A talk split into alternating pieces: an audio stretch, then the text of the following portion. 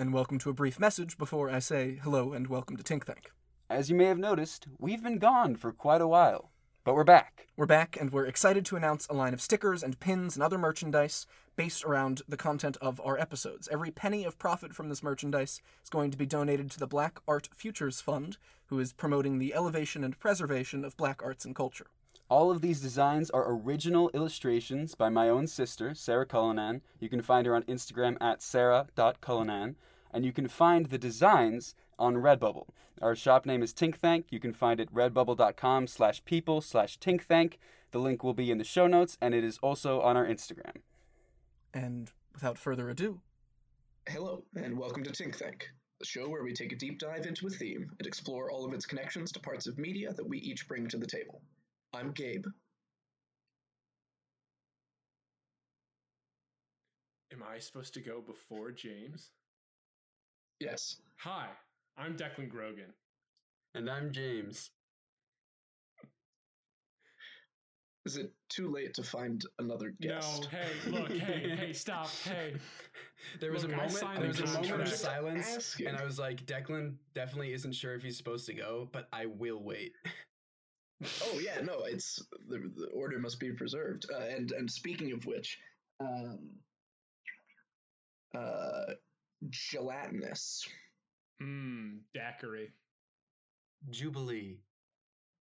All right, I did that. I look, hey, I, I was able to do that one correctly. You You did, you did. You learn very quickly. Before we started, Declan said that they call him two take Grogan, and just now we have witnessed Why? The him second learn the order on That- the second take. So Hey, that's why I brought that's two a very topics with me. compelling. Oh shit! Very compelling data point. Um, If you're so, listening, this yeah, is actually our to- second recording of the episode. We've done one already. Oh yeah, we went through the entire thing already. Yeah. Uh, welcome, Declan, to the show. Um, you are our second ge- or third guest, I guess, um, depending on. I'm you think it's excited to canon. be your your season Um, four fun uncle you bring onto the show to Yeah, spice yeah, things that's up. it. Yeah, no, we got it. Um, but Declan, do you want to? I mean, I guess. Do you want to tell us a little bit about yourself, or as much as you want the people to know? James and I both know you, obviously. But Yeah, of course. Uh, well, you can also. I This guess is a it's wonderful time finally to craft a new persona. it's finally time to just let my let let everyone understand who I am. Uh, I've been sort of leaving a lot of hints around the internet, but it's time to come forward. It is. Uh, yeah, I'm Declan Grogan. I'm, I'm a guy. I operate outside of Chicago. Uh, I am super into comedy, even though I have most of my studies in mechanical engineering. And you know, look, I just I just want to make the kids laugh. If there's anything I can if there's anything I can say about me, it's that my one goal in life is just to make the kids laugh, guys. You know? You're a Mechie? just, I just want to. Yeah, yeah, he is. Wow. I guess Jay Yeah, I just want to know take a that. sec. The sentence "I operate outside of Chicago" went into my ears like I operate outside the law. Like, it just sounded like like I operate beyond the limits of Chicago. the limits of not Chicago. like near Chicago. They cannot contain me. Just, Yeah, they Yeah. can't. All right, I, I, the mayor's been JB Pritzker it's been on my JB, on my is he butt. JB? Yeah, I look. JB knows me by name. I'm the I'm threat level zero for him, which is the highest, even though it's a low number. He plays by golf rules. I say. Yeah, he does. Um, yeah, I, I should also probably address the uh, point that I actually didn't occur to me uh, to address, but th- this is uh, the first episode and hopefully only praise be um, hmm that is all online. Yes. So Declan, James, and I are all in different places, and we are recording this uh, remotely. We're all social Yes, it's probably a reality for many of you. And I have set up Yeah. uh, two mannequins in the room that uh, Six feet. I'm talking to as if they are you guys. I Are they six feet the same. apart? I should I should put. Are they six feet apart, Declan? They are six feet apart. Don't All worry. right. I don't. I don't want the James and I are mannequins to get normally six feet apart in the studio, so Yeah. It's It it's weird because I don't I don't even consider myself to be social distancing anymore. I'm just not leaving the house. Like it is just it's a, it's full on like quarantine. that's quarantine. the shelter in place part. Yeah, Yeah. because like it's like oh we're social distancing, but it's I'm not anymore. Like I don't go anywhere. The furthest I've been is on the next street. Yeah, slow down there. Yeah, that's uh, that's Uh, a little far. Uh, yeah. Again, Yeah. I don't want to go anywhere because of coronavirus, and also I'm afraid of Chicago. So Well, this Uh, this that's is coming from someone who spent like the last three months in Italy. Jeez. Yeah, that's Oh pretty wild. It, it was so. It's just so nuts that that happened. Mhm. I was in Venice as the virus broke out in northern Italy. Yeah, Well. that's wild. Yeah, I, th- I was getting on the train to leave, and there were like people with hazmat suits getting off the train to go Oh. like. Oh, oh, Yeah, oh. It was freaky. So yeah, I, I was. Don't My worry, I've been goodness. quarantined for many weeks. All the illness is out of my system if I ever had any. So Well, I would just like to clarify by listening to this. if anyone listening at home follows Declan on Instagram, one, I recommend you do. He has a wonderful Instagram of things that look like faces. But about a day Oh, or two paranoia. after coming home to the States, he posted on Instagram a nice picture of like um, a, a window, and the caption was, Man, I love spreading coronavirus. it, Yeah, See, that didn't people- age very well. the media won't talk about how good it feels to spread. Like it, it is, it's wild how good it feels. Is it too late to find a new guest? He said- it's like once you get it, like all you want to do is spread it because of how great it feels.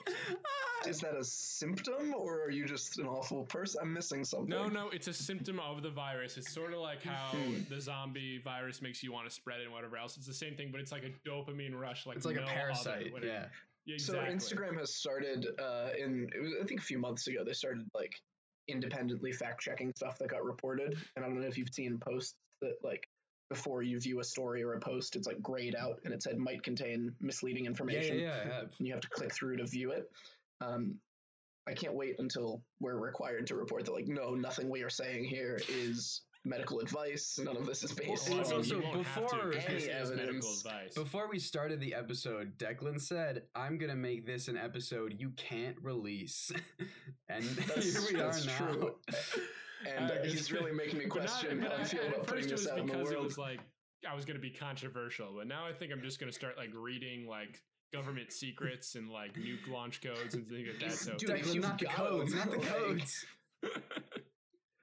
Uh, Damn. I think So, we should do what's some fast facts. episode? If you remember that part of the the the plot of the episodes, no. we have the fast facts. Yeah, uh, that's why I'm asking. Hey guys, Oh, do you what's wanna the share what topic? the topic yeah, is? yeah, yeah. Declan, Declan, you brought the topic to the table. The I writing, did. the writing I desk. did. I did bring the topic. Uh, it is uh, the topic today is games. Is the umbrella topic of games, uh, which I think is fun. Whether Sweet. or be storytelling games, just just fun games in general, whatever you want to do. Mind games. Exactly. I'm Yeah. playing those. Yeah. Sweet. So, does anyone have a fact that they want to start with on the topic of games? I have a fact. If you Okay, two would like to hear I a have a fact.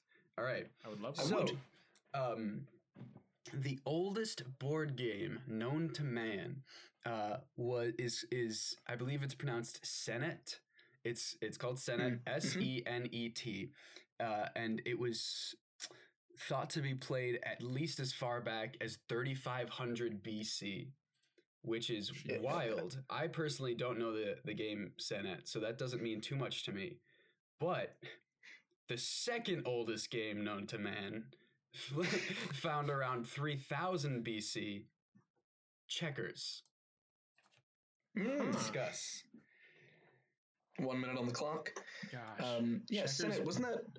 Che- checkers I have been swear I've seen. Yeah, whoever came up with checkers, or alternatively, alternatively, someone like thought of whoever came up with checkers. I'm just thinking, like, imagine people talk about like imagine being the guy to like invent the high five or like discover that you can drink cow's milk or something. Mhm. Mhm. Like imagine like holy shit, guys, we can play board games. Yeah. this this invented rock is checkers. So. I think Someone s- three no, wait whoa, whoa that's not math five thousand years ago um, yes said their language equivalent of king me to someone else as they played one of the first Right. games of checkers. So I'm kind of confused, and I'm looking this up right now because I have heard of there's something called the Royal Game of Ur yeah, which is a yeah, great exactly. Oh, I see video that. about that I thought was also extremely old, like uh, cuneiform tablets explaining the rules. And I've pulled up a, an article relating to it, but we're at a minute, so too damn bad. I'm closing that That's a window. shame. Shit. Uh, guess we'll never get to know that knowledge. I certainly thought that was going to be the oldest game. Uh, Yeah, I got, I got a fast fact I can throw at you guys. Hit us with it. Yeah, did you know that the board game Monopoly was originally supposed to warn people against monopolies by being just an unenjoyable experience so that people could see what a monopoly does? And now it's the most best selling board game on the market and technically has a monopoly on board games. We can hit start on that. I love so that. yes, and they do Um, have a monopoly on business-oriented board games. like Exactly. Yeah, there aren't a lot of. I saw. I remember seeing an ad a little while back for a new version of Monopoly where instead of having physical bills, you had a the equivalent of something that looked like a credit card, and the bank was like a unit that you would tap your card on, and it would change the balance on the card Yeah. using like Holy NFC. shit. I've they've Mhm. They, really get they've kids used to made the like a bunch of of, new mer- versions of Monopoly to expand their Monopoly. Um, my, my girlfriend, my girlfriend's family recently bought one. All it's I've never seen them play it. I want to see how it works. It says voice activated Monopoly. And it, it, it just comes with this little device that I think is voice activated. My sister came home the other week with a new version of Monopoly. It's called Cheaters Monopoly, which Yep, is just that's what I was just Monopoly for some Your people. family just bringing home copies of It- Monopoly. it's a game of Monopoly that lets you cheat. They literally say like the rules are you are allowed to cheat, That- Which that- I think is just that's normal Monopoly. is a bad enough. Minute, minute, All right, minute. done. Take those back. I'm All so right. sorry. Uh, no, you're fine. Thank you. Um, my fact is, I'm sure you guys have heard about uh, E.T., the worst video game to have ever existed. Yep. No. It's this. It's the worst video game to have ever existed. Is that the Apparently, long story short, uh, it was sort of the end of Atari, more or less, Mm, because they got so much money pumped into it, and then it got rushed and crashed, and it was really bad. But the fact is, they had so many extra cartridges, and they couldn't sell them that they buried them in uh, in the desert. hmm And in December 2014, the Smithsonian took an excavated cartridge of ET and put it in their collection. So that is my fact. Yeah, if you there's a whole documentary on the because Mhm. apparently they didn't actually know if it was buried. Like for many years, Yeah, years, I've heard sort this. of uh, yeah. It was a story. yeah. But there is a documentary on them digging it up and all the people who like were involved in it. But Yeah, and a bunch of people showed up to, to be there to participate in the dig to see if they can get their hands on one. well, and that's the thing. It's like, I mean, I guess it's bad, but t- the why would you bury them? it's so confusing to me. No one wanted them. I don't know. No one wanted like, why that. not just keep them somewhere? I mean, I guess they did, just in the earth. Yeah, they, I mean Atari's done. What are they gonna do? Sell the plastic? yeah, maybe It, Atari. it probably would have cost more than just burying them. Yeah. Plus, I mean, now we're talking about it, so maybe this is just And, This and is what they people, people wanted. played it now and they're like, it's not actually that bad of a game. It was just like bad by so hyped. Yeah. yeah, 70 It's so funny. And a minute. Woo! Excellent. Huge. All right. Uh, do we have anyone with a strong desire to go first? Uh, a strong desire against going first? I don't want to put Declan on the spot, and I know we had last time. Well, you did just Um, put me on the spot, didn't you? Didn't I ya? might have. All right, hey, That's one of my tactics. all right, a- fine. All right. I see you've been you've been, Uh, you've been podcasting for a while. You know the ways to manipulate people. I mean, you that- don't have to. Declan, I go. No, think you've totally been joking. podcasting longer than us. yeah, you definitely have. Yeah, and what I'm doing right now is Declan, you, manipulating you right wait, back. wait, wait, hold on a second. First of all, just, just Yeah. Do you? Can you talk about? Yeah, I can. Yeah, I can. Well, and well, for, the- for for the listeners at home, you have this that is going to be coming out soon, which Gabe and I are aware about. But you also you have another podcast, like um, yes. Was What's it, what's it, buried? Yeah, the Buried? Buried I've been meaning to podcast listen to it. I have the tab open on my Safari on Spotify on on my phone, and I'm like, I'm gonna listen to this someday. Spotify. On Well, I suggest that you don't start with the first few ones because that was the first ever podcast I made, and the I first suggest few, you don't listen to this podcast for the same reason. How many podcasts have you made?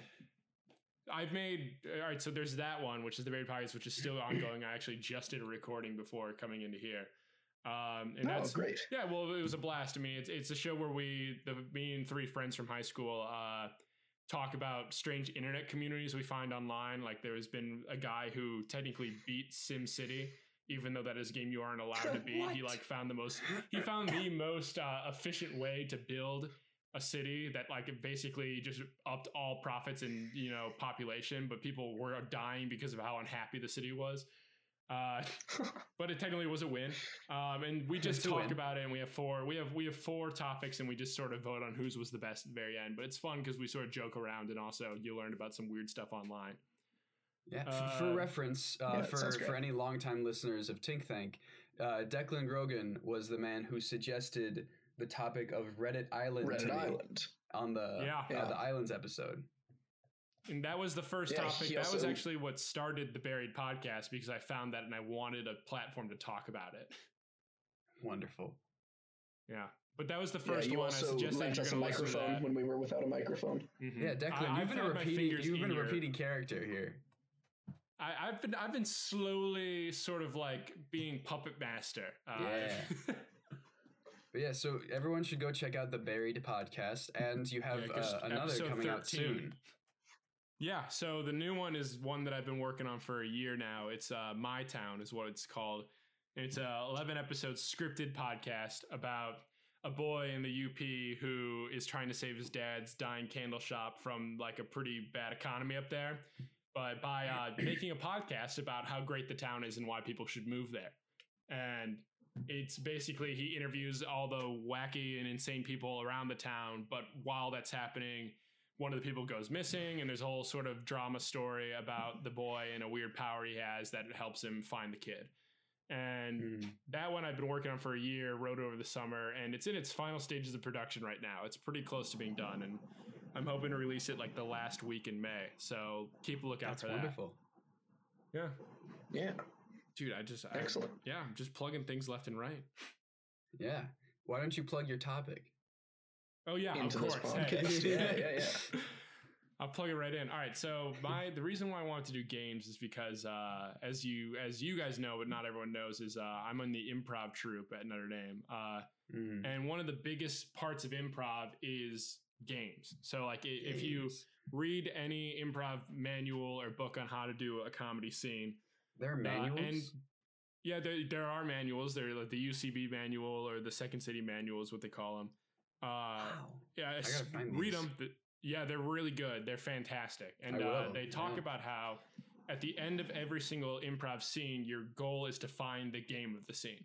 So, like, what you're supposed to do is Hmm. that while you're all talking and you're setting up things, usually someone makes a joke or something weird happens in the scene, and then that becomes the game. Like, someone might be, make a game where they aren't allowed to touch other characters in the scene. And if that's the game of Yeah, the so you scene, have to set them up. yeah, yeah. So like that's the setup that happens. Someone says that. The rest of the scene, everyone is setting up that game. So like everything, it's just taking it to the height that uh, whatever you can make that game as crazy as possible. But every action you do in the scene should serve the game of the scene and whatever you Mhm. find, and that will make good comedy. And Mm. so to show what a game is, because usually people don't always understand, and why I figured is a really good topic, piggybacking off of that, is the TV show Community. Mm, Oh. I don't know if you guys have seen Community. Have you? A bit. I know I know of it, but I've never watched it. Okay, so this is going to be my pitch on why you should watch Community because Alright. it, it is it is a master class in games and sort of like comedic storytelling. So Mhm. Dan Harmon, the creator of Rick and Morty, he he got his start making this TV show Community for NBC. It was about 2009 when he first like aired it. And the first season is pretty good. It's like a regular sitcom, but by the end of the first season, they fall into what has become sort of known as the community formula, where they take a genre or like movie sort of like trope and then they build an episode around that trope. Like the most famous ones are the paintball episodes where on this campus like community it's it's a it, the show's about a community college and this group of friends sort of like uh making their way through uh the 4 years there. Mm. And at the end of the first season, the most pop- famous episode is called Modern Warfare, where there- there's a prize for priority registration, and the whole campus goes into a crazy apocalyptic paintball war. And uh, it's it's widely based on the movie 29 Days or any Mad Max movie. Like people get dressed up in crazy costumes and everything else but it's it's a masterclass at playing comedic games because of it, it watches the it watched the movie 29 days later or mad max figured out what made those movies so great and then played them to their highest comedic standards in this episode to make something that was absolutely hilarious and also really engaging with the audience and as, from that episode onwards community just basically becomes let's find a game and let's write an episode around that game and just like see how comedically funny it can get. And that's why I think that Community is like a show everyone should watch, especially if you're trying to get into comedy or writing. It is a fantastic show to sort of like just show you how to comedically write. Hmm. Something I've heard in in comedy, both in improv and in like comedic acting, is this idea of like making problems for yourself and for your your scene partners and so on. Is that in your mind? Is that like language that you use? Is that adjacent to this idea of games or gaming with your partners? So it can be, uh, but you should be wary about that in improv. Like a lot of people who start an improv scene will just like start their first sign saying like, "Oh, I hate you, mom," and that hate becomes like what they think is like a conflict. But it usually just kills the Mm. scene right then. If you want to create a problem, you should already have the solution in mind almost. Like it, it should be like Hmm. yeah, like you should have sort of like you know why like you could you you if you're doing a scene about people not touching you, you should get really close to the person and try and Right. make them touch you. And then that creates problems where your solution is more like they should run away or do a comedic fall to get away from you. Like it you should be you should be forcing people to use the game as a solution to the problem you're creating. And that sort Awesome. of yeah, that's just a weird thing that can happen. And that's how you make problems funny. Yeah, no, that's neat. I don't know. At least in my opinion. No, it's uh, really I'm it's really lovely to this. hear like this talked about so scientifically in a way. um, because there I mean, is I am an engineer, man. Hmm? I am an engineer, so I do that's take true. it. I, I, I just true. analyze This makes comedy. sense. But it's it's it's like uh, like I feel like a lot of people think like oh they're just funny people like people like Hmm. are just funny and that is true. There are people that are funnier than other people, but like when you see comedy stuff, um, like whether it's like a scripted comedy show or like a stand up set or improv, like there are certain like mechanics that go into it and like what makes it funny and obviously it takes like a person who like knows those and has the skill set to like for especially for improv like pull them out whenever need be but it's there's there's I, th- I think more formula to it than people think think about Yeah, totally. I mean, uh, the big thing that everyone always says when I tell my friends I'm going to improv practice, they're like, "Why do you need to practice? Isn't it just made up on the spot?" and they Mhm. all they all make fun of that. Uh, but it totally is like it- during practice, all we are doing is doing improvised scenes and trying to like drill yes and or don't ask questions or all the little like rules in these manuals and things into your brain so that you can just pull them out at any moment and sort of use them f like naturally in an improv scene. Right. I was actually thinking about something that, that just reminded me of, like thinking about any sort of fine art, I guess, um, and like painting comes to mind. Where once you learn, and this applies obviously to almost everything, but Sure. you have to learn those techniques sufficiently to be able to use them as a means of expression.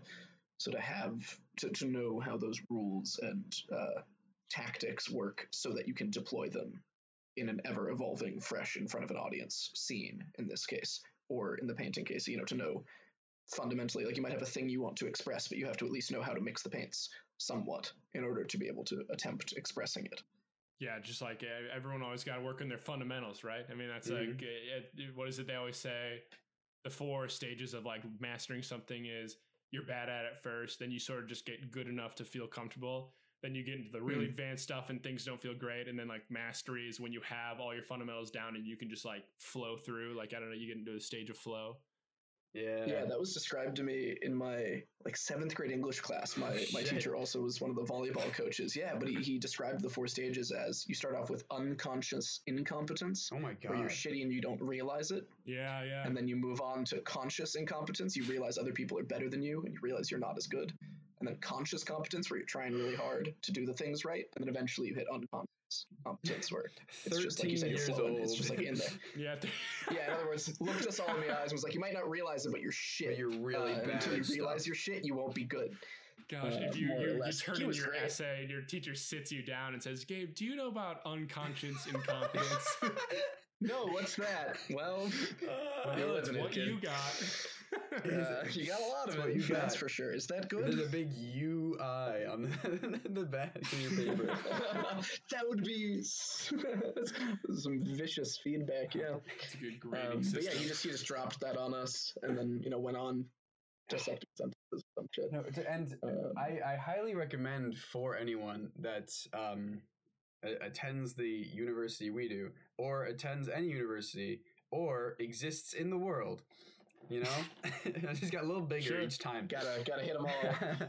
uh, uh, for for us us specifically, definitely go see a humor artist show. They're, they're the improv troupe, really really funny, and I, I Mhm. love watching them every time. And then the bigger group, like if you're in college, go see the the like the improv group that is on campus. Yeah. I think everyone always underestimates them. And if you're in the world, go Yeah, see it's like a in- local improv thing. Like, and to- totally once you once you see it a lot of people end up wanting to do it and it's something worth learning to do like it, it helps you in all conversations like interviews in life is just so much Absolutely. easier every something I, worth s- I learning. I swear every semester I've been like "Mm, I really want to I really want to be a part of the humor artist. I've never done anything about that want. Um but I've seen the shows and that's nice. But like anytime we get to do improv for stuff uh in in acting class I'm like wow, this is terrifying, really funny. yeah but it's Yeah, it- definitely. it's something to learn i mean it, it is so much fun to do like it's meditative at a certain point when you can just like let go on stage like that hmm Right. Well, neat. Yeah. yeah watch community it, it, te- it teaches you uh, games and uh how to No, write I them. like that. Yeah, I've been enjoying talking to friends who like I don't consume a lot of film or television personally, so talking to friends that do, uh, and particularly friends like you who have the backing and like knowledge that you do, makes me want to consume more because I don't know in my in my brain it's I, I feel like they're otherwise passive activities, but like you said, to look at community not as passive watching, but as a master class in comedic game writing, I think makes it a much more it energizes me more to want to engage with it. Exactly. I mean, it's just, but yeah, even if you don't watch uh, film and TV, you still make me feel like I need to learn magic ASAP. So, Yes, Uh, doesn't you he just? yeah, I- every- so I- everyone has something. Everyone has something. Oh, absolutely. well, yeah, I don't think it's a deficiency. It's just like a, a next thing to work on. yeah, yeah. Ooh, I just got that weird ringing in my ears. Not because of you guys. It's just a thing. Tinnitus. Uh, yeah, that. Um, That has the same root as uh, tintinnabulation. If you're if you're familiar. same as uh, Tintin. Do you remember those comics? I do. My dad actually grew up reading those, and we had a couple of original, you know, like the large full size Wow. Tintin comics that I read. It's a good- wow. Um, but I will say one vivid memory I have of Gabe that like kind of relates uh, to this this idea of like people be like seeing something go like, oh, I wish I could do that, and then never do anything about it. Um, it was uh, we were we were at uh, a party last year, and he was like doing some juggling, and then uh, we, we were like talking about magic, and he he did some sort of trick. And I said, like, man, I used to be uh, really into card tricks when I was a kid, and I got like relatively good at them. But I think that was the first phase where I didn't realize I was shit. Um, I was like, but I used to be really into card tricks, and like, and I was like, and I wish I'd stuck with it. And Gabe went, not too late.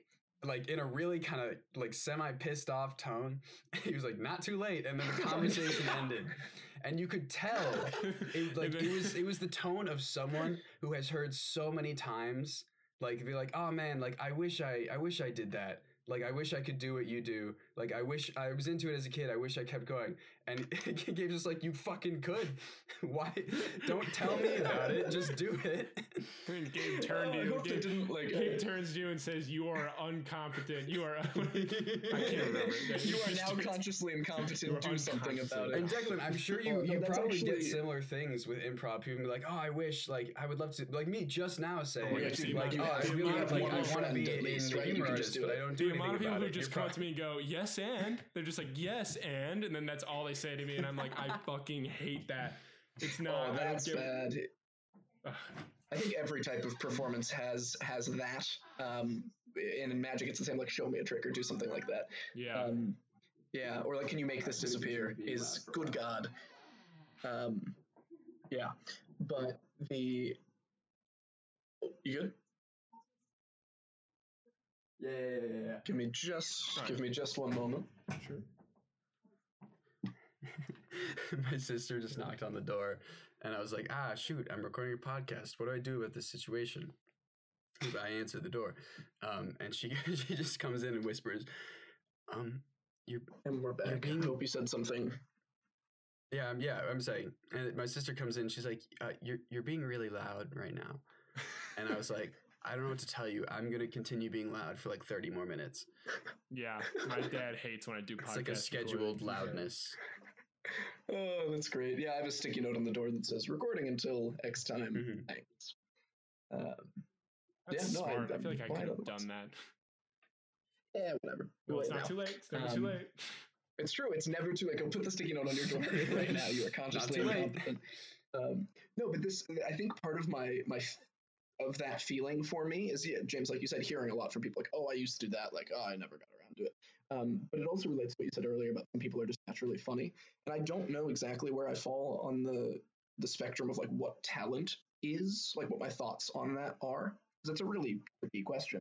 Um, but I'm friends with this guy who's a like ridiculously talented illustrator out of New York, like like unreal pen and ink drawings that he does.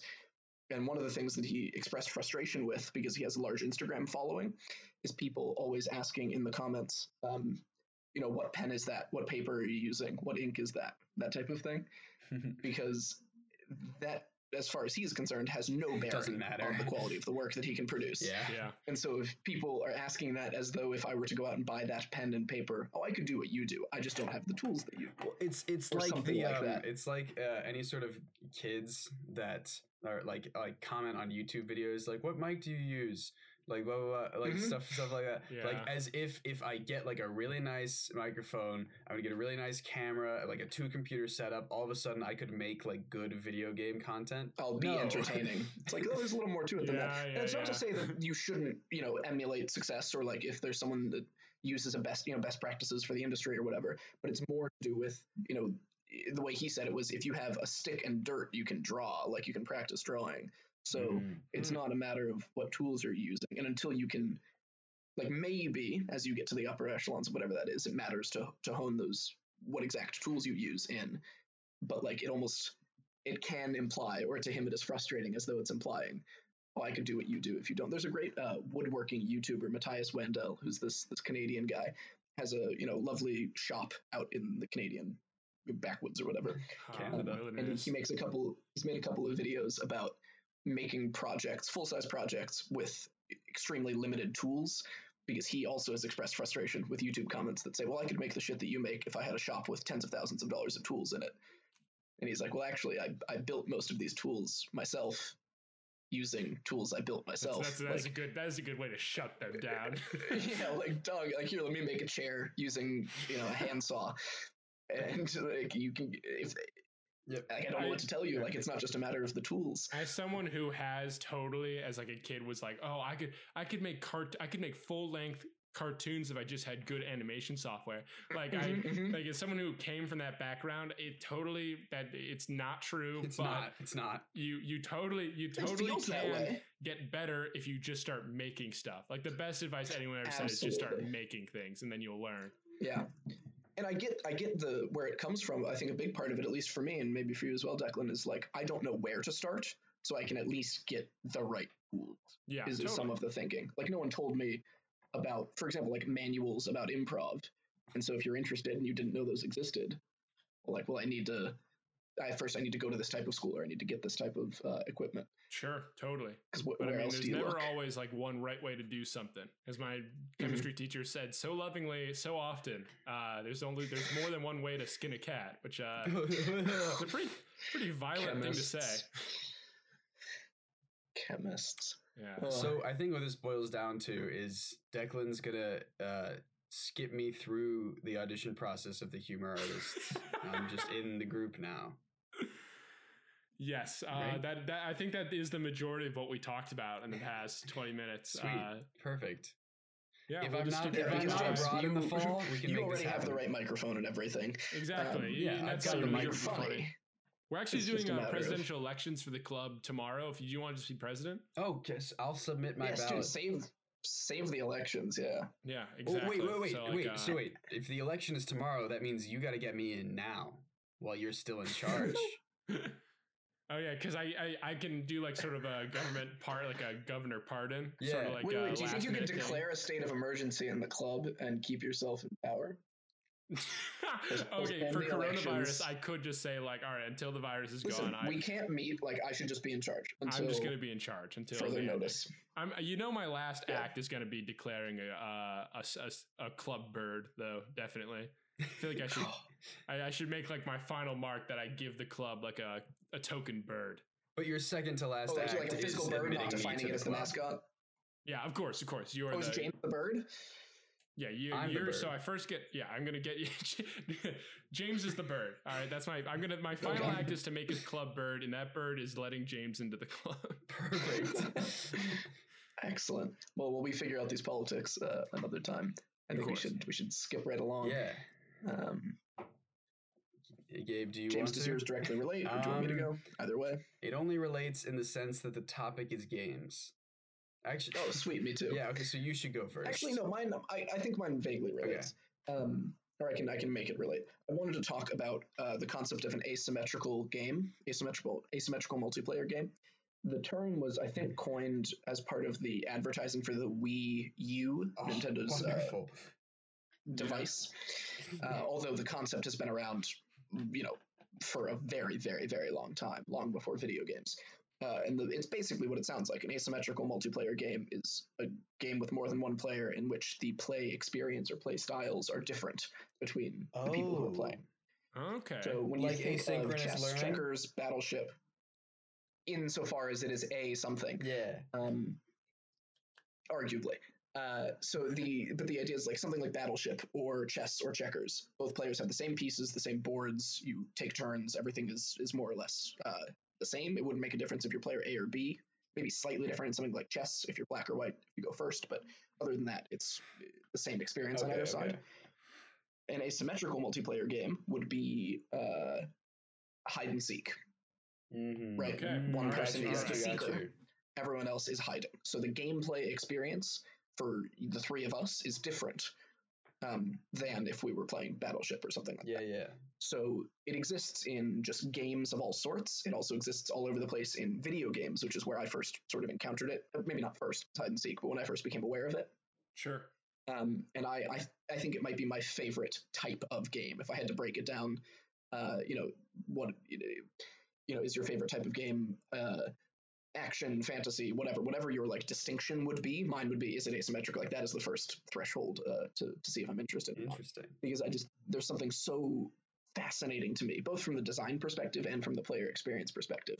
Um, if I can just name a few asymmetric games that you guys may or may not have heard of or played. Sure. Um, one that comes to mind is Keep Talking and Nobody Explodes. Yeah. Love that Yes. game. Oh, Wonderful. it's so yeah. good. So for those not familiar, is the epitome uh, of a, a it's, it's a great example and they they double down on it too because of the real world virtual world thing. So the way the game works basically is only one person has to purchase a copy of this game and they load it up on their computer and they load into a world where there's a briefcase that's a bomb basically that's covered in puzzles. So one of them is like simon says one of them's a code there's some wires you have to cut that type of thing. And then the other person has a however many page manual that comes as a pdf preferably you print it out and the person defusing the bomb has to solve all of these puzzles but it will depend on information um, that is only accessible through the manual. So for example if declan is trying to defuse the bomb and he says which wire should i cut? there's a red one a green one and a blue striped one. I in the manual would have to go through find the wire cutting section and then ask him is the serial number on the briefcase you know is, does it end in an odd or an even number? And he would tell me we'd go back. And so depending on all of these conditionals I would have to give him relay information to him, the diffuser, in order to successfully defuse the bomb. That is the such experience a good is- game. That is a good Yeah, example excellent. too. It's I'll tell you. I'll tell you a bad asymmetrical game. Hey, I'll tell you a- Yes. a, bad asymmetrical uh, experience. You ever play uh, Super Mario Galaxy? James. Yes. I did not. Yes. All right, in Super for the Mario U? Galaxy, that- the second player, well, you first Is player controls Mario. Yeah, and the second Oh, player yes, controls a cursor. Yeah, it's a, it's a cursor that collects the star bits. Uh huh. Like that's nothing. It's So- totally like the little brother So, thing, right? Yeah, like you I have a said you- sibling, they need to do something. Gabe, you said you haven't played. Keep talking, You or um, Super Mario Galaxy. I have not played Super so Mario yeah, so Galaxy. no. basically, imagine you know you know any sort of game where there's like coins, like where you destroy something and coins yeah, comes it's out. like a platformer and you're climbing. Yeah, yeah. yeah. and you don't have like, uh, and you have to run around and collect the coins. Basically, if a second player comes in, all they can do They collect the is coins. collect the coins for you. They just point at them on the screen. And me and my sister That's would play this awesome. game all the time, and she like hates actually playing video games. She's like, she, Oh, that's she, yeah, she doesn't want to like participate in any of the difficult stuff, so she would just play the star and collect the little coins as I ran along playing the Okay, levels. I played it God, with my sister funny. too, but she hated collecting the stars. So it was, it was the exact opposite experience where she'd be like, "This is dumb. I don't want to do it's this." so dumb. and a- It's in a you're- you similar vein, right. um, the new po- uh, no, not the not the newest, but the uh, Let's Go Pikachu and Let's Go Eevee on the Nintendo Switch. If either of you Yeah. played them, Mhm. Um, it's I've not, it's technically Played multiplayer, uh, technically local multiplayer, but uh, awful, awful, awful, awful, because um, I mean, what is it? Mar- Super Mario Odyssey. The second player controls Mario's hat. yeah, Like, Mario's. that's- Why is Nintendo just bad at this? Nintendo's Uh, bad it's at 'cause they local didn't want to make a multiplayer. Luigi. So um, in the in the in the Pokemon games, like uh, if I log in as a second player, which I did when my sister was playing, my character would appear next to her character. I can't control where I move. My character stands behind hers and follows her Just like wherever wherever she goes. And then if we get in a battle, I could like attack alongside her. But I would my character would just follow her around. I couldn't do anything. I couldn't speak. And every time, every single time you leave a room or an area, um, before like you you walk to the door, and then my character has to do like a disappearing, fading out animation. Then you leave through the door. There's a little loading screen. Then you appear on the outside, and then my character does a, a- an appearing, fading in animation, and then we can special. move. And I'm like, why do I need to disappear in and out of existence every time? It's to make you feel special. So yeah, that's a poor implementation of asymmetric gameplay features. Um, but uh, I think no, I think that's a, a great example of trying to maybe like shoehorn a feature in. It's Um, really it's it's they're I- all Nintendo as well. They're all like yeah, recent. Nintendo just uses it as an excuse. They're like, oh yeah, two people can play. yeah. So the very first, um, and this is this gets back to Atari actually. Um, this was you know while they might have collapsed with ET, the extraterrestrial, they actually have the first ever um, asymmetric multiplayer video game, okay. which was also the first ever split screen video game. ET, Huh, the which is- extraterrestrial. Kind of crazy. No, it was called Nautilus. Nautilus. Um, I feel like I've heard of yeah, and so the you play with one or two players, and either player one or the computer has the the Colossus, which is the ship that's on top of the ocean, and that's the top half of the split screen. uh-huh. And player two is the Nautilus, which is the submarine below the ocean. And Oh. the idea is uh, the Nautilus is the the submarine has to destroy underwater cities or like parts of an underwater city by destroying it and collecting parts, and then the uh, destroyer Colossus on top is dropping things to both repair the city and try to destroy the Nautilus. Huh. Oh. so you're cool. both in the same ocean and fighting against each other in this way, which I just think is absolutely fascinating. Um, and it's just so much more difficult from a design perspective to create because you can't just create a player experience and then copy paste it on the other side. You know what I mean? Like do a 180, and now you have this many troops like chess, and now they do to fight. But you have to create two unique gameplay experiences that are comparable in difficulty and uh, enjoyability and so on. That's you don't want to end up in a position where it's like, oh, you always make me play the Nautilus because it's harder and you lose more often. That's Yeah, So yeah, interesting. yeah, that's true. How do you create something that's Have you ever heard of Oculus? Have you heard of that game? The one No. where it's a good, it- it's asymmetrical game. It's sort of similar. Where like uh, one person, it's a it's a VR game. So one person has the VR Oh, yes. headset and Yes. plays as like this Lord God that can see everything in the in this big play space, and the other person plays as a tiny guy who is trying to maneuver along this long path uh, with all these obstacles while. I, literally, like I think a million other people that look exactly like him are also moving. And the Oh, guy in the wow. Oculus yes, has to try and find the player by like seeing which if which ones look like they're not following the pattern of all the AI people. And if you can find them before they reach the end of the game, you win. Otherwise, the person wins by reach, reaching the end of the game. Yep. That's so funny. Yeah, there are a few that make really good use of VR and not VR. And keep Yeah. talking and nobody explodes is a, another Yeah, good yeah. example of that because it can Totally. exist in VR where you're manipulating the briefcase in front of you. Mhm. But Oculus and that style of like um, almost like game master and player is really interesting, and that comes up in a lot of the games as well, where one person is sort of um, in charge of like units as like a like you said like a god type. So imagine a like a tower defense game where one person's building the towers, the other person's yeah, sending yeah. in troops, Mm-hmm. that type of thing. It's in Um, a which again, I just think is is incredible. in a similar way. There's uh, I've I've seen this a couple times, but a, a recent example, uh, a game that came out, Doom Eternal. Um, Mm. they like technically have an online multiplayer kind of version uh, in which if the, the main enemy if you know the doom games are like demons from hell. And if you play mm-hmm. online quote unquote like multiplayer basically what happens to my understanding is you are put in someone else's game who's like currently playing but you are put in as like a demon. And they're like fighting their mm-hmm. way through the Huh. level and but you're controlling the demons so like most of the demons would be like the computer controlling them but i think every now and then if you're playing like Right. online it can be a player thus making it probably more difficult because they're actually reacting to you uh, so that's Huh. like a similar type of thing Yeah. Almost like in Dark Souls, where you can invade other people's Yes. gameplay sessions if they have that turned on, Like that. and you can basically just like pop into their world and fight someone. Um, and then another, just quickly, so this just came to mind, like uh, Mafia or Werewolf or Town of Salem, whatever you are Yeah. most familiar with it as, is another great example.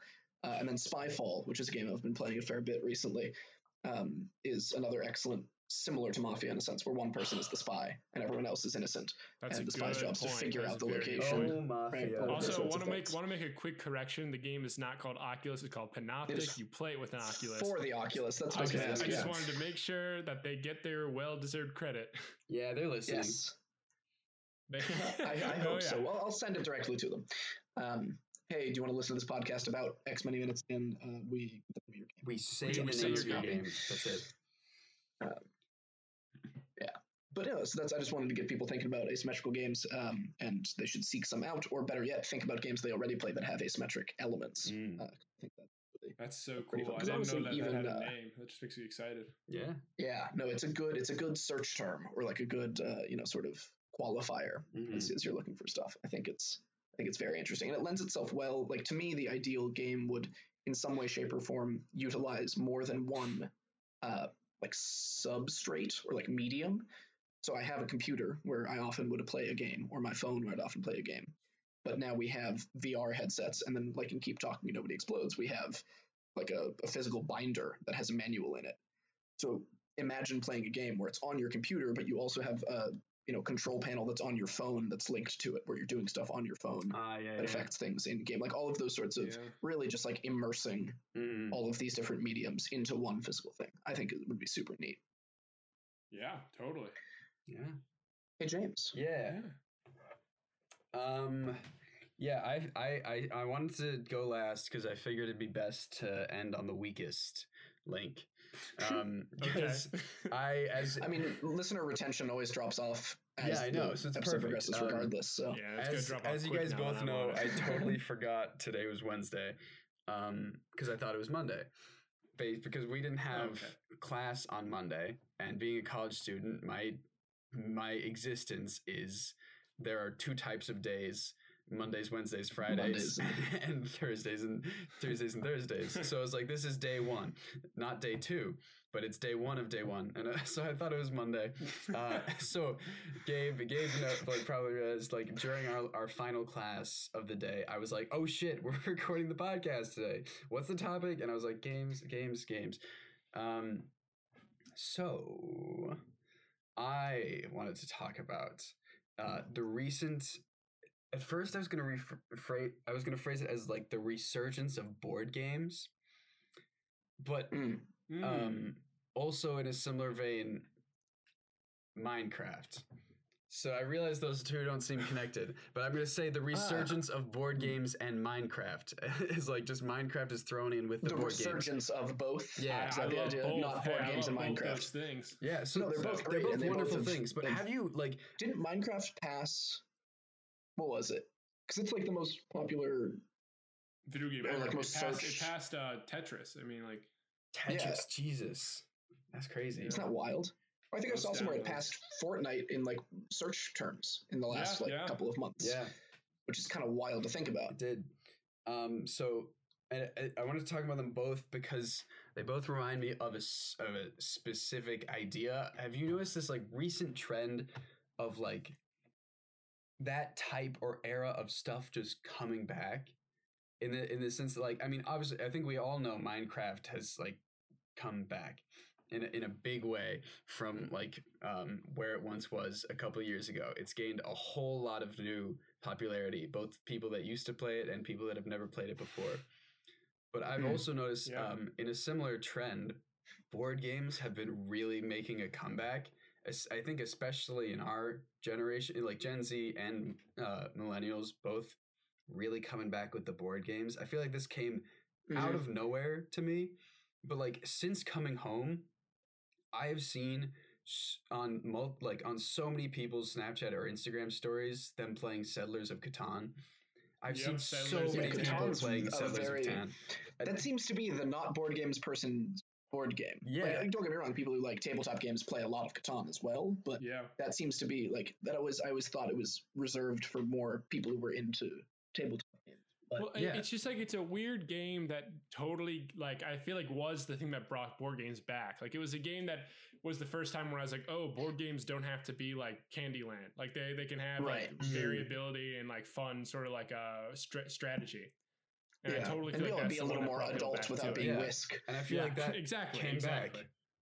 right? And I feel like that that came back, and I feel like all of a sudden, like there are five new copies of Monopoly, and like everyone's playing Uno again, you know, and people are playing Sorry, and it's I feel like it came out of nowhere, and like all of a sudden there's this love sort for of- board games that's like just back, and I've seen a lot of it online as well through if you know, um, there's a game on Steam called Tabletop Simulator. In which Oh, that's people just make virtual recreations of board games. So you just buy that, and then there's like a million like rip off board games on there, but they're all Yeah. really good. And I see people playing them all the time. And I'm like, I don't know where this newfound love for board games came from, but I really enjoy it. And it's reminding me like how fun those are to play with friends.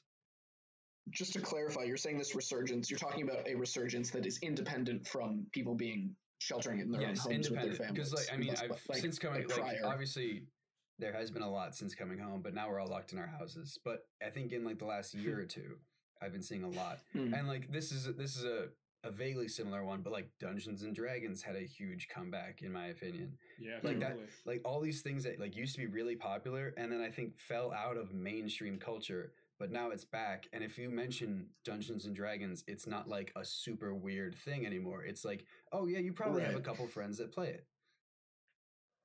yeah, Yeah, yeah, Yeah, that's interesting. and I wonder why. back. It might just be a cycle thing, you know, because like it, it feels like it comes hand in hand with a lot of. And uh, granted, when we say like popular, we don't mean it wasn't like it went away and now it's back. It was just like diminished in in use. Mhm. um, and then became more mainstream. But like with um, what is the word I'm looking for? Like digital well-being stuff. So phones now like shipping with features that let you limit how much you use an app, Oh, that yeah. type of thing, to try to like wean people off of their technology, and that's more like hip sure. now. Where you know when I remember when I when like when I was playing Minecraft in early beta, that sort of thing. Like it was how much time can I spend on my computer? yeah. Like everything I do is you know I need to yeah, yeah. be playing as many different types of video games and so on. And it was not at all about this like getting back in touch with you know reading a book or making a paper airplane or playing a board game. Um, and so I wonder if it's related to like let's let's find a way to have fun that doesn't require our devices. And I don't know if that's out of like a distrust or just out of a like a reclaiming off I, screen I time. would say I would say that it, it came back because of its coolness factor. I'm gonna I'm gonna join me in my my cool teenager corner here. Right, uh, I feel like I yeah I feel like uh, board games a lot of people would associate with with like you know, like uh, really small board games they played as, as kids, or like Monopoly or things like Mm. that. Things things they used to do when they were kids, and then like they grew up a little bit, and they felt like, oh, I'm gonna throw this away because I don't, I'm not a kid anymore. But right. Then they sit down and play them again with like things that come back like Catan or their friend will sit 'em Mhm. down and say, Hey, this board game's really fun. They play it and they remember, oh yeah, this was super fun. Like they remember uh, Mm. from back when they were kids, like these were awesome to do. And then that just makes one more person who can tell their other friend, Hey, you should come play this game with me and convert them to the board game. And it's sort of the same thing with Minecraft, where like Minecraft for a little while was this uncool game that came back because it, in a response to Fortnite, like people all of a sudden were playing it on Minecraft and it, on YouTube, and it became cool again, and that's why Mhm. it came back so big. Yeah, yeah. I guess no. I, I I hear you on that, and I think part of it in that line of thinking might also be, yeah. When is the last time I I engaged with that particular th- game? You know, like it's it might have been a while, and in the case of something like Minecraft, there have been updates, and in the case Yeah. of something like Catan, like if the last time you played it you were twelve, and you're, you know, it's been five years, ten years, you're gonna you are a different person, even though the game hasn't changed, and so you, Totally. you might derive more pleasure from it. Or the idea of like you played the game as a kid and now you're playing with your friends and drinking a beer. Yeah, like, it's a very I think different. there might be something about that Totally new because there are like, uh, I, I I think there's the idea of like, oh, this is a childish thing, and like it. I Mhm. so I don't know if may, if it f- if it fell out of uh, mainstream media or if it just fell out of our perspective in a in a Generation Z and millennial perspective as like we threw that away for uh, a decade and a half or something. And maybe that did cause it to fall out of mainstream media. Like as we were like, oh, this childish, we're moving on. But now it's come back because there are some like adult oriented board games, uh, which I, I Oh, tons, which like I Yeah, guess totally. like Cards Against Humanity technically counts, but there's also like there's there's stuff like um stuff like Cards Against Humanity where it's like, oh, this this, this game's not for kids, haha, and it's like those are fun, but they're all really boring, and some are like aggressively dirty, uh, where it's like it's not well, like it's it, it shock lacks factor, the it's not- fun of a board game, you know. Um, Yeah. yeah, honestly, yeah, totally. and it's like all of a sudden you come no, back and play the more- childish thing, and you're like, this is re- like Uno, such a simple game. It is so, So simple. fun. Like oh, but it's at, excellent. it, at its core, you place down a card that is the same color or the same number, and there's a few special cards in there, but that is it. But it's so fun. Yeah. so flippin' fun. No, absolutely. And I think there are also like a separate. I think the the resurgence has been in those I guess three camps, right? Like there's playing the childish games again, like Uno, and now like you're more mature. And then there's games like Cards Against Humanity. I mean, I think there's also games that are more adult, not because they are vulgar, but because they are like sufficiently complex Mhm. and serious and Yeah, right. Um, there are. There's the type of board games where it's like, all right, to play, you need at least two people who have played a full game before to understand it. Right. And you need to like slowly walk me through the steps on the first couple rounds Yeah. until you get the hang of it. Mhm. And then it becomes like a fun game. And th- like, that's that's that's kind of like a, a Dungeons like and Dominion. Dragons thing. Dominion's a good example of that. Yeah, mm, like with that, or like like Dungeons and Dragons, you can't have a group of people who've like never had any experience before sit down and just play Dungeons and Dragons. Someone has to go through at least not and not like well. learn yeah. how the game works. Right. Okay. Yeah, I hear what you're saying. So they might not have played before, but they've at least familiarized themselves with the rules. Yeah. Pretty well. Yeah. yeah. Yeah. Neat. Yeah, I like that. I mean, that, that that's totally true, and I, I I also really do feel like board games uh, have come back. Mhm. So I, I I get that trend. Back in a big way. Back in a big way. And I'm just, way. I'm excited for I'm well marketing. I was about to say I'm excited for the summer because it's gonna be like, oh yeah, you can play like board games, and then I realized like I don't really have anyone to play board games with this summer. Yeah. So I'm excited So for next year at school. school. I'm excited for next year at I, school. I've been doing this, and I will continue to do this. I've been arranging Spyfall Zoom get-togethers. I, I and I will will probably continue to do this. purchase Tabletop Simulator and then Yeah, contact yeah, people you who are should. playing you gotta, the one that I've been doing is uh, I've been doing Jackbox games over Oh, Zoom. and yeah. like. Yeah, that's good too. yeah, Yeah, those are also great, and those that's another good asymmetric sort of example. yeah. Um, a lot of those, and those are I, that's another sort of class of asymmetric games that's really interesting with the rise of video game streaming being so popular. Mhm. yeah. um, oh, is there yeah. are games in which the viewers can participate in a small incremental way um, and that's just so fascinating to think that like that has become a feature that developers can strongly consider including in their game. Yeah. It's like how Jackbox can I Games is- have? Jackbox Games is the culmination of all three topics today. Yeah, it's a- it really is. Yeah. So it plays you comedy games. describe- It's an asymmetrical game, and it derives its its uh, formula off board games. It does, and it's it's all improv, and it's For it, has got this like sense. I think maybe there's um the the sense of community that all brings. It's like you're doing something God damn it. together. Yeah. yeah, it totally Uh, brings community right back in there. yeah, Holy. yeah. Yep. Uh, Declan, do you want to very briefly describe Jackbox games for people not Jackbox games are yeah. For anyone who doesn't know Jackbox games, it's created by these guys in uh, Chicago. Jack who- and Box. Yeah, they're they- Jack, they uh, Jack Box. Yeah, a lot of people say Jack in the Box. It's Jack Box games. There's six of them. There's six party packs. Each one has five different multiplayer games where you you use a console to put it on your TV, and then everyone plays along with their phone. So like you go to their website and you can log in and. Some of the games are pretty simple. They'll ask you funny questions and everyone gives a funny answer and everyone just votes for which one's funniest. Sometimes you have to all tell a lie about a certain fact and then you have to pick the truth out of everyone's lies. But they all vary. Every single one's different, and a lot of them are super fun. So Mhm. I strongly suggest it. It functions Yeah, in the great party same way. Kahoot functions. If anyone's Yeah, done that in class. Yeah, or poll everywhere, Yeah, yeah. but more fun. Yeah, exactly. What if you what if you got a group of friends together and you just created a poll everywhere with like funny questions? It's like basically Jackbox games.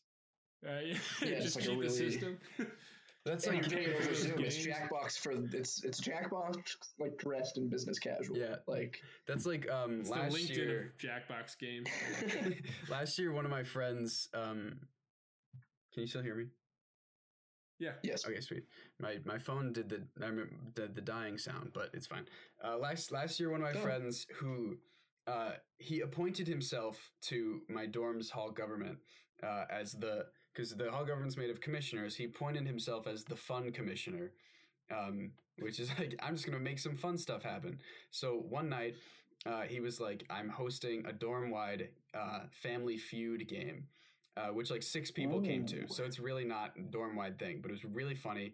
He had set up like a whole like yeah, he'd set up like a whole Family Feud oriented thing with like the the the music playing, and it was like the color scheme of Family Feud, and he had questions, Huh. and he had like a, a a mustache on to look like Steve Harvey. I was gonna say, did he periodically stop and yeah, stare, So- mouth agape at the responses that people yeah, yeah, gave? yeah. And he, he, had, he put on a mustache, um, and he had all these like dorm oriented questions that are all full of like inside jokes. Some of them were like like pretty vulgar, um, and, but it was really fun. It was like that sense of community. But one of my friends uh, had was hanging out with two of their female friends from a different dorm. Uh, and they saw that this was happening, and they're like, "Yeah, we'd love to play." so this Just this set of Ah. questions that is all inside jokes, dorm oriented, and if you like, if you're not part of the dorm, you wouldn't get it, and you think it's really gross. These two girls are sitting Oh, there, damn. and, and bu- bu- my friend, like before every question pops up, he would like look at them and go, "I would like to re-clarify." This I didn't think anyone else was gonna come mm. to yeah, this. I, This was supposed to be more than I just expected. like five guys. I was not expecting, and then he From would my click the button, and the question would pop up, and we'd all crack up. oh, that's great. It was wild. Oh, that's excellent. That's a, that's an asymmetrical experience. They don't have the Yeah, they- information about the door. Yeah, they that is didn't. necessary to make gameplay enjoyable. I would And love no an one had his asymmetrical game where it's just inside jokes that you don't get as a player, and that's your asymmetrical experience. Oh, I mean, yeah. yeah. There's okay. As a final note, I'll, I'll just mention one game that I think you'll both be interested in. I'll find the name of it later. Um, it's this really long, complex title. Um, but it's basically like you you start and you're in a waiting room and there's the narrator um and he's like all right just uh, wait a couple moments and we're gonna get the whole game set up for you and it's gonna be great all right uh, you're here a little early so the the last player is still in there but uh, just wait around and we'll get it all set up and you're like this is confusing okay i've got it's um dr langeskov the tiger and the terribly cursed Oh. emerald Yep. a world I renowned actually, heist. I, uh, yep. And basically, I what ends up happening is uh, he's like uh, he explains to you they're kind of like understaffed, uh, and the first the player that's there before you is currently trying to play the game but we don't have the staff to cover the experiences. So you have to go through the backstage of the video game and hit all these buttons and levers in order for the player that is currently there to have the proper have the experience. proper experience. so the whole game is like you setting up the game for whoever's already in there even though like you never get to actually play the game. It's really funny And of course, and of course, it has like the most fantastical title. Like that just sounds like Yeah, would be such a Doctor cool game to play. Langeskov, the tiger, and the like the t- and the cursed emerald. a whirlwind heist. A That's whirlwind awesome. heist. Yeah, I'll have to give that a look. Well, good. I think we're about at time. Yes, Mm-hmm. Looks like it. looks like Yeah. it according to my time. Boy, howdy. Yeah. And I and let me tell you, I'm just so excited to to come back next week uh, onto the next episode because I know that I'm just a regular now, right? I appreciate the assumptive close. Yeah, but You uh, you'll probably be back. well, yeah, we'll probably bring you back just next week, mm, a little, little soon. You know, we want to keep the people waiting. Yeah, We want to get to the point that people are writing in saying, "Can we get Declan back on an episode?" Yes, we can true. go, "Oh, oh, But guys, in the meantime- oh, you forced our hand." No, I Yes, get it. I yes, get yes. it. I know I sucked. I get it. I sucked. In the meantime, No, in the I'm meantime, if you're listening at demand. home and you miss Declan, check out the Buried podcast, and then look forward Hey. towards the end of Not May first when uh, his new podcast, uh, the serial My Town, is going to be coming out. Uh, it's going to be a Yeah, very these fun these time. two are both in it, by the way. yes, uh, fe- featuring say, yeah. voice acting from me and Gabe. Oh yeah, yeah. Yeah. yeah. And voice yeah, acting from definitely Declan. when that comes out. Yes, a lot of voice Yeah. acting and writing and producing and editing. Yeah, Declan and, made it uh, all. It's really wonderful. Oh yeah, don't, don't be mistaken. It is my show.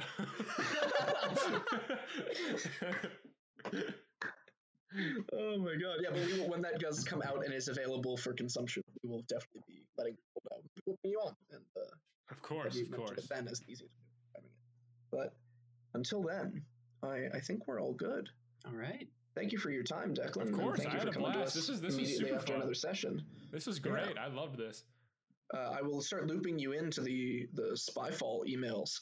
Uh, I want to get you in there, and then I want also to play Jackbox with you at some point. Yes, yes. Yeah, please do. That was a fun time when we played Spyfall with the uh, murder group chat. Yeah, yeah, that was good. Man, Excellent. It's gonna sound weird All to right. a podcast listener. Yeah. Yeah, it's fine. Most of the shit that comes we'll out skip of our over mouths. it. Yeah, exactly. We'll make it Yeah, funny no, in if my mom post. has any in questions, she can just ask me. Oh yeah, we'll make it Got funny in post. We'll add the humor in post. Yep. Imagine listening to a podcast that had a laugh track. Oh my god. Um, I'm sure. I'm sure they exist. Maybe not directly as a podcast, but podcasted forms of other media. Like that's a thing that happens, right? People take like snippets Yeah, from. yeah, yeah. No, but I want TV this, show. like this, and we edit in a laugh track, even though everyone knows there's no one else in the room. That'd be that'd be pretty good. I mean, that's very. Uh, there's some sort of commentary there. I don't, I don't know what, but well, if you hear laughter at any point in this, it's because I went back and added added laughter. Yeah, none of us laughed the Um, whole time. yeah, including like, our it own. not. It's not Yeah. very funny. Uh, I was about to spoil the. Uh, never mind. Um, That's a minute. I think we we should call it there Yeah. before we say things we regret. Um, well, again, I'm Gabe. I'm Declan. And I'm James. Hey. I remember got this time. Yeah. Thank you so much for listening, and we'll be uh, talking to you next week with a new guest and a new topic. Until then, stay safe, stay inside, or whatever the local regulations require, and uh, be well. Goodbye.